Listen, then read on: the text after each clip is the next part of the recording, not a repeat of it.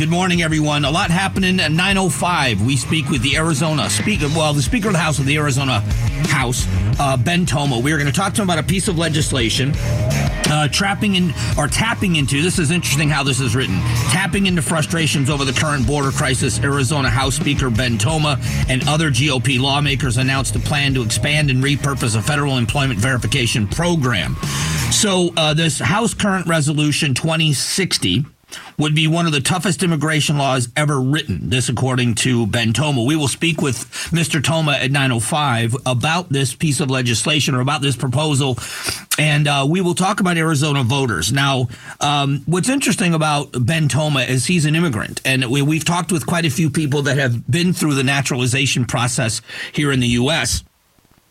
And so we understand there's there's a difference between border security and immigration and immigration the immigration system in America is broken. I am an advocate for a guest worker program, but stopping the flow of people into Arizona, let me explain how bad I think this could possibly get with what we've seen in Texas and how Texas is pushing back and other states are sending National Guard troops to Texas to help Texas secure its border because the federal government isn't doing it you are going to see the cartels redirect people into Arizona. That's how it works. They do this all the time.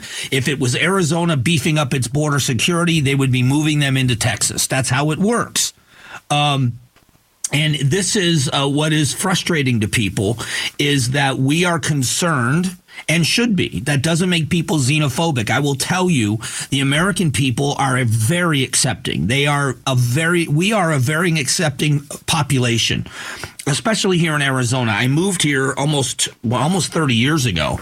And one of the things I loved about my first visit here, my first visit was in 1992, was the people and the way the people interact and the cultures and how the different cultures interact. So the idea that there's this xenophobic or racist agenda isn't true. The federal government is not doing its job. So state governments, especially border state governments, are revamping their laws. Uh, would you call it, uh, would it be considered racist or xenophobic for the voters in Chicago to want to take away or rescind their sanctuary city status because that's what the voters want in Chicago. Um, they don't want to be a sanctuary state in New York anymore after seeing what's happened in New York City it is interesting, and I've got a few, a bunch of stuff uh, to talk about with this. But at 9:05, we're going to talk with Ben Toma specifically about what this would do in the state of Arizona. Is it going to get on the ballot? We know there's going to be constitutional challenges to it. There always is, and will it pass muster? The other part of this is that the narrative of what's happening at the border and the reality of what's happening at the border sometimes are two different things. I want you to hear an interaction. This is Karine Jean Pierre being asked about um, the border, about people coming across the border. Um, and her response this is she's being asked about the number of Chinese migrants crossing the border, young men of military age. The 20,000 Chinese migrants have illegally crossed the southern border in 2024, and the vast majority, according to the National Border Patrol Council president, have been single men of, of military age. What kind of national security issue is this, given China's hacking of U.S. infrastructure, the uh, spying that they do, and the other aggressions? So, look, we take that very seriously. What's happening at the border, everybody, uh, we try to uh, uh make sure that, um, uh, uh, you know, as it as it relates to. Um, unlawful unlawful uh, crossings, uh, we certainly uh, do everything that we can uh, to make sure uh, that that uh, that we deal with that in a.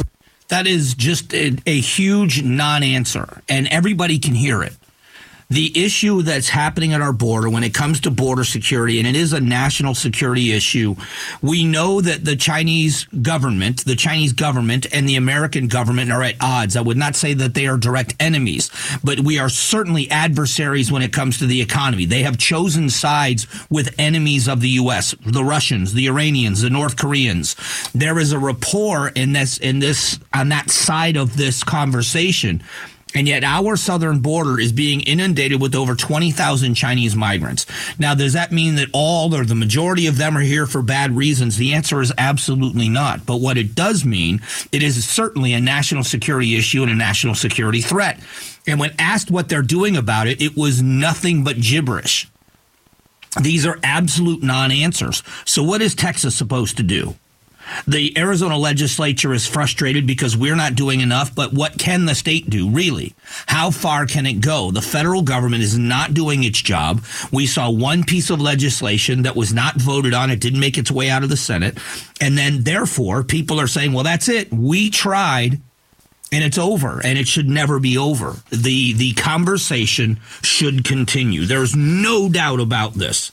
Um, bipartisan House members unveil a new border and foreign power or foreign uh, aid proposal. So after Mike Johnson, the Speaker of the House, this is in D.C., rejected a, a Senate passed national security supplemental, a bipartisan group of House lawmakers unveiled a new proposal late last week to provide defense only aid for Ukraine, Israel, and Taiwan, and funds for the U.S. southern border. However, it's not clear if the GOP leadership will consider it. So this package, titled the Defending Borders, Defending Democracy Act, would provide the aid for one year after enactment, the biggest chunk of the money, 47.69 billion, would go to support the defense of Ukraine, but it also addresses some issues at the border here.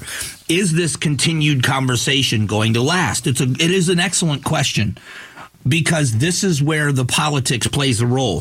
When you have people throw their hands in the air and say, "We tried, look at those darn Republicans. They really don't want to do anything. Or you have Republicans that point their finger at Democrats and say, you're not doing anything. The thing is, you have to sit down and hash it out. I, I mentioned about the defense, the uh, foreign aid bill that passed out of the Senate. Senator Schumer, who runs the Senate, was very emphatic. We're not leaving here until this passes. We are going to sit at the table like adults and we're going to pass this thing. I have not heard him say the same thing about the border. And he come and when it passed the Senate, it was glowing remarks about how this is an you know a border security issue and a national security issue and how this is great not only for our national security but our allies and the Western world.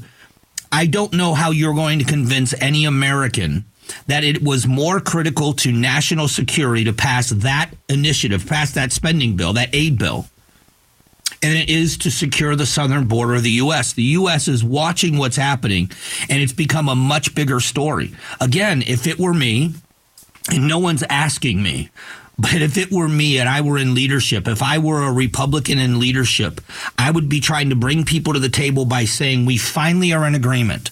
Over the last, since January, let's say, we have up until January, we have heard the President of the United States, the uh, Vice President of the United States, the Homeland Security Secretary, the uh, White House Press Secretary. They have all said that the border is secure, the border is secure, the border is secure until January. And then we began to hear how unsecured the border is, that the border needs to be secured, that it's a crisis. They called it a crisis. And if I were a Republican in leadership, I would say they've called it a crisis now. We all are finally in agreement that this is a crisis. So if it is a crisis, let's treat it like a crisis. Both parties, Republicans and Democrats, sit down at a table and not get up, just like they did with the foreign aid bill. Let's not get up from the table until we hash out something that both sides can agree on. And that's how I would pressure them into coming back to the table. They have now acknowledged it's a crisis. You cannot put that toothpaste back in the tube. So, what are you going to do with it? So here's a little bit. This is an AZ family report on what this immigration law would do. The Protect Arizona Against Illegal Immigration Act would eventually need voter approval in the fall. The goal to make it harder for migrants living here illegally to get a job and obtain any public benefits. It would also crack down on businesses and charge them with a felony if they hired undocumented migrants or helped them violate state employment laws. Now, there's two things at play here. One of them is what will this do for employers? Now, I, I'm certainly not an advocate for hiring people in the country illegally, but will this harm employers? And I don't know that that's the case. We're going to talk to the speaker about that, Ben Toma, at 905. The other part of this, though, is about incentives, and that's something else when migrants make their way into Arizona, is it comfortable for them? And I'm not, I don't advocate for horrible things to be done to people. But when you have sanctuary cities like Chicago, when you have uh, states like Massachusetts that have a mandatory shelter law, it is attracting people there because they know the law is in their favor. When the law is not in their favor, will they go someplace else? That's a good question because there's not much the state can do until people cross the border. But what are we doing with the American citizens and the businesses here in Arizona? Is this a good idea? We're going to ask Ben Toma that the Arizona Speaker of the House coming up at 9:05. In a moment, we're going to talk about the economy. Now you've got food suppliers warning that inflation is squeezing out average Americans and they're seeing it at the grocery stores. We'll get to that coming up in just a moment. Values and strong opinions. The Mike Broomhead Show. KTAR News, 92.3 FM, and the KTAR News app. If you haven't subscribed to the Mike Broomhead Show podcast yet, do it. It's very simple to do on any device. Never miss a minute of the show. The Mike Broomhead Show podcast brought to you this week by your Valley Chevy dealers. Coming up about uh, 30 minutes from right now, we are going to have the Speaker of the House in Arizona Legislature, Ben Toma, join us to talk about the bill or the piece of legislation, the Protecting Arizona Against Illegal Immigration Act. So that's coming up in 30 minutes. Right now, let's talk a little bit about the economy. A PA food supplier warns Americans are getting squeezed by inflation, which all of us understand is still happening. Uh, inflation remains high, which means your taxes may be a little lower because they adjust the tax brackets based on inflation. So some people may pay a little less in taxes, which may be a bit of a silver lining in what we've seen in this dark cloud. But talking about the employment base and some of the decisions that are being made, um, state regulators will vote an APS rate hike this week. You could pay an average of 11% more than you do now if the utilities proposed rate hike is approved. Um, there is a line there. Obviously, we no one wants to pay more, but is it costing more to generate the power? Are the new restrictions? The, matter of fact, the president of the United States. We're going to talk more in detail about it later maybe backing off some of the uh, electric vehicle um, push that they've put on, back off some of the EPA regulations that have been put in place. It costs a lot more money to do things. I, I, think policy plays a big role in this. I've been critical because I don't think it's the right thing to do. I think they've put the cart before the horse when it comes to this in many ways. But there's another element to all of this. And here is one of the stories that I thought was interesting. Um, one of the uh, ranchers is suing the Biden administration over the new national monument that was uh, named in northern Arizona in order to stop a uranium mine. We all know that's why it was done. And there are some that celebrated this but I will tell you that you what when you when they made this a national monument, one of the things that happened is that ranchers cannot graze, have their cattle graze on that land. So part of that issue is a big deal watering and gr- having your cattle graze. We're talking about food prices. Isn't there a d- direct link? It costs so much more money if you're feeding your cattle hay. It's costing a lot more money to feed them now than it did before. Cattle is at a low we haven't seen since the 1970s. Beef prices remain very, very high for the average consumer. That is uh, more than detrimental. So, are these policy issues part of what is causing prices to remain high? I submit to you that they are. I think that this is a big piece of it. A rancher is suing the, the president for the creation of a national monument in the Arizona, blocking near, the use of nearly 1 million acres for mining and other uses, told the Daily Caller News Foundation he wants to see it go away. This new um, ancestral footprints of the Grand Canyon Monument hails as a step forward in the effort to protect tribal lands.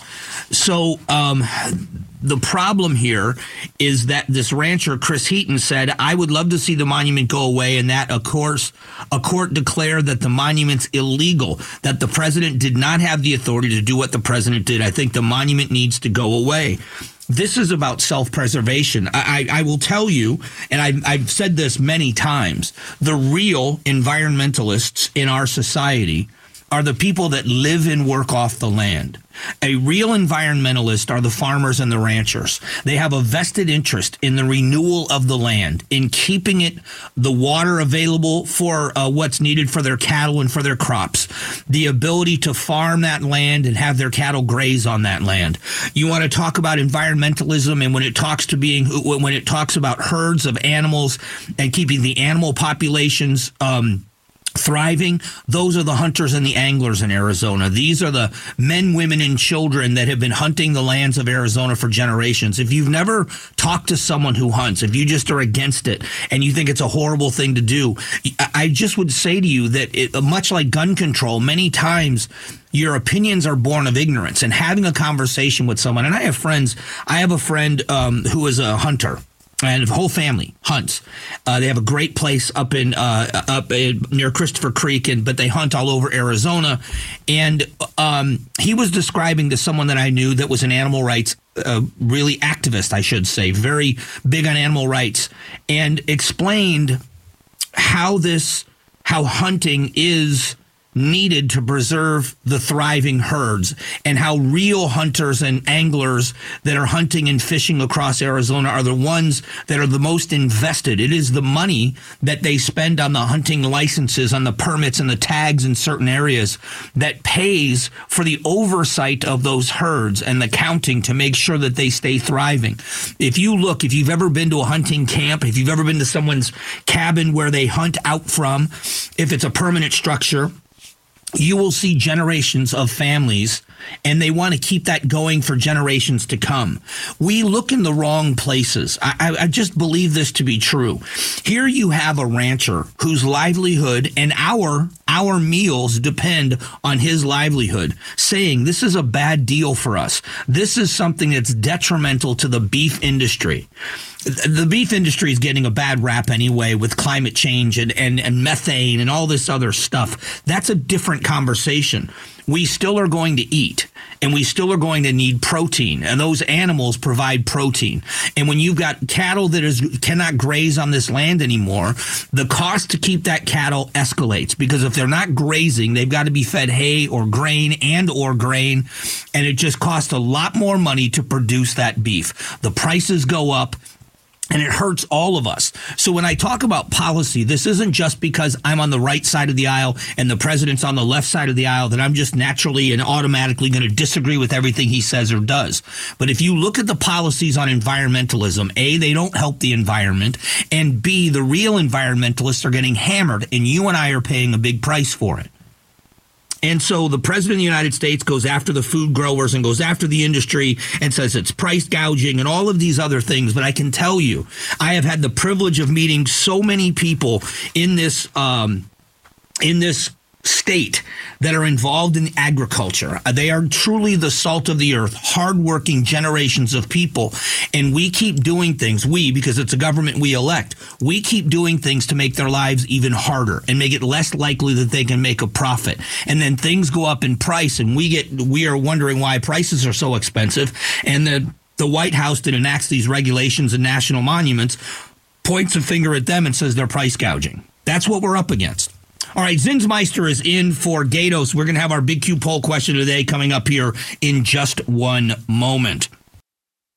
The Gaydos Big Q poll question brought to you by your Valley Toyota dealers. All right, in for Gaydos today is Steve Zinsmeister. Steve, how's it going, man? Good morning, Mike. I hope you had an excellent President's Day. Yeah, it was. Uh, it was all right. It was a nice day off. It was all right. Yeah, it was all right. I, I, it was a nice day off. I got a lot accomplished. I had to do a bunch of errands yesterday. So, yesterday was an errand day. I got my tires rotated. How's that for exciting? Nice. That is actually thrilling. What a weekend you must have had. Yeah, yeah fantastic. So I, I got not only did I get my tires rotated, I got a new phone because um, my old one was well, it barely didn't have a cord. Let's just say that. Gotcha, gotcha. Well, that's good. I love the upgrades. You know, one of the uh, errands that I ran over the weekend actually kind of feeds into the poll question today because I stopped by a Best Buy store, and I don't know when the last time is you stopped in a Best Buy, Mike, but it's pretty bleak in there yeah. nowadays because yep. they got rid of all the physical media, so you can't buy a DVD, you can't buy Blu-rays or at least they're starting to phase them out. So the poll question today, how many DVDs do you own? Your options are a few, double digits, too many to count, or none because I'm all streaming now. And, you know, we have some laying around the house from back in the day because, you know, obviously we got a nine year old, so we got Disney movies and stuff like that. But to be honest with you, we don't use any of them. I don't even think I have a DVD player yeah, anymore. I don't have a DVD player anymore either. And I guess I should have one as a backup because if something happens to the internet, so streaming isn't working, I could be able to watch. So I guess that would be a good backup. But you're right. I don't, I stream everything. And it's interesting to think about the phasing out of technology because, I mean, all things go away, right? The records went away for the most part. Eight track tapes went away. Mm-hmm. Cassette tapes went away. Uh-huh. VHS goes away. But it makes you think, you know, what's old is now kind of new. People are into record players and buying Yeah. vinyl again. So Yep. you almost have to wonder if 20, 30 years from now, we're talking about, hey, remember back when we had DVDs? Oh, it'd be so cool to collect some of those old DVDs.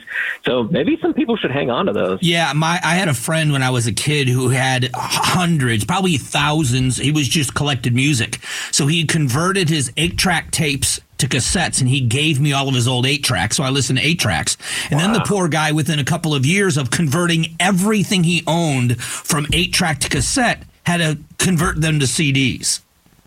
You know what I mean? Because that's how fast the technology changed, and so I don't know what he did after that. But this, this he had record collections. It was one of the coolest things ever. So yeah, it's it's pretty cool. Great question. Well, I guess we're going to find out how many DVDs people still own, Yeah. but I- I'm not taking them because I'm all streaming now. all right, all right. Thanks, Steve. all right, Mike. See you. All right, the Big Q poll question today is brought to you by your Valley Toyota dealers. Coming up, the Speaker of the House in the Arizona State Legislature, Ben Toma, joins us about the Protect Arizona Against Illegal Immigration Act. Is this a good thing? We'll discuss it in a moment.